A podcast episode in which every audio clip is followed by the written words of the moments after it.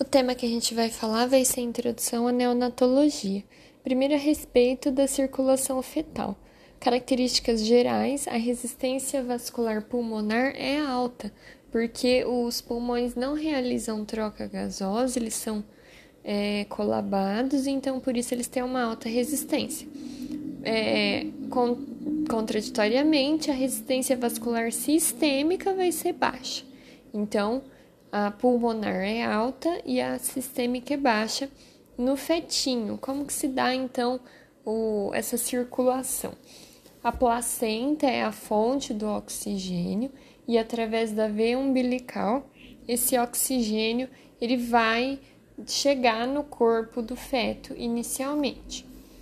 É, a veia umbilical, através do ducto venoso, ela se continua com a veia cava inferior, é, desembocando no átrio direito. O átrio direito, estando o sangue oxigenado no átrio direito, ele pode ter duas vias possíveis. Através do forame oval, ele pode se deslocar para o átrio esquerdo e, portanto, aí seguir pelo ventrículo esquerdo e a aorta circulação sistêmica. Já um outro caminho possível para o sangue, além de passar pelo forame oval, seria ir do átrio direito é, e seguir o trajeto habitual para a artéria pulmonar. Mas a gente sabe, como eu já falei, que o pulmão ele é colabado, então ele não tem uma necessidade tão grande do sangue, portanto, ele é desviado esse sangue da artéria pulmonar para a aorta através do canal arterial.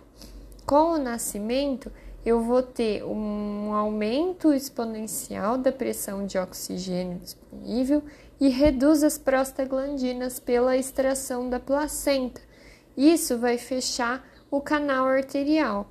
No entanto, não é a primeira estrutura que, estrutura que vai fechar no fetinho. A primeira estrutura que fecha é o ducto venoso. Em segundo lugar, o canal arterial, pela redução das prostaglandinas principalmente. O último a se fechar vai ser o forame oval, que vai ter um fechamento é, fisiológico, digamos assim, primeiro, e depois anatômico. O aumento da resistência vascular sistêmica e redução da resistência vascular pulmonar, porque agora esse pulmão está expandido, aerado, então cai a resistência, vai aumentar o retorno venoso para o átrio esquerdo, possibilitando esse fechamento do forame oval. Os pulmões, eles se desenvolvem seguindo fases no fetinho.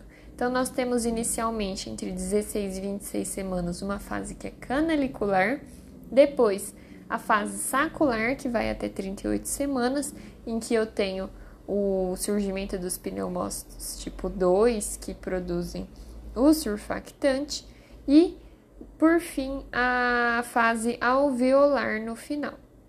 O surfactante ele vai estar em níveis adequados e funcionalmente adequado, né, a quantidade e a qualidade adequados a partir de 35 semanas de idade gestacional. Antes disso, tem que promover maturação, caso, caso haja trabalho de parto prematuro. Existem fatores que aceleram a produção desse surfactante, como estresse fetal, infecção e também a maturação através do uso do corticoide. Agora sobre classificação do recém-nascido, ele pode ser classificado de acordo com a idade gestacional, peso e adequação do peso para a idade gestacional. Quanto à idade gestacional, o termo seria de 37 semanas completas até 42 incompletas, ou seja, 41 semanas mais 6 dias.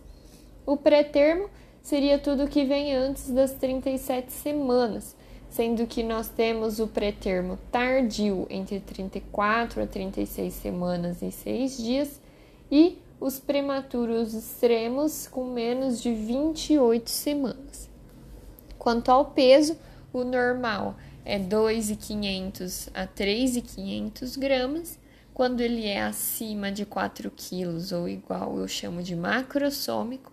O baixo peso seria de 1.500 a 2.500 gramas muito baixo peso, de 1.000 a 1.500, e o extremo baixo peso abaixo de 1 kg, abaixo de 1.000 gramas. E correlacionando o peso com idade gestacional, a gente chega nos percentis de adequação. E aí eu vou falar em AIG, adequado para a idade gestacional, PIG, pequeno para a idade gestacional, ou GIG, grande para a idade gestacional.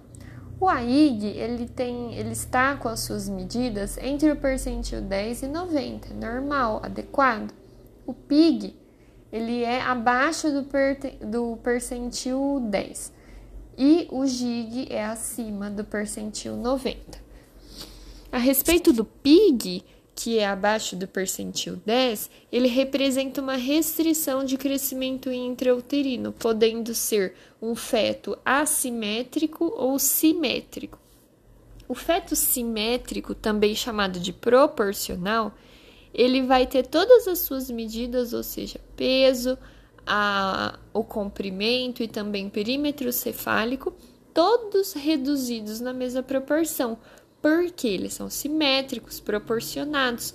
Eles tiveram algum problema, alguma restrição que, que gerou a restrição de crescimento desde o início da gestação. Então, sempre eles foram restritos, por isso que todas as medidas são baixas. Já o feto que ele é assimétrico ou desproporcional, ele tem, dentre as três medidas que eu falei, de peso, comprimento, perímetro cefálico, uma ou outra que vai ser afetada, vai estar abaixo do percentil 10, porque essa injúria que ocasionou a restrição de crescimento foi mais para o final da gestação, então não chegou a comprometer todas as medidas.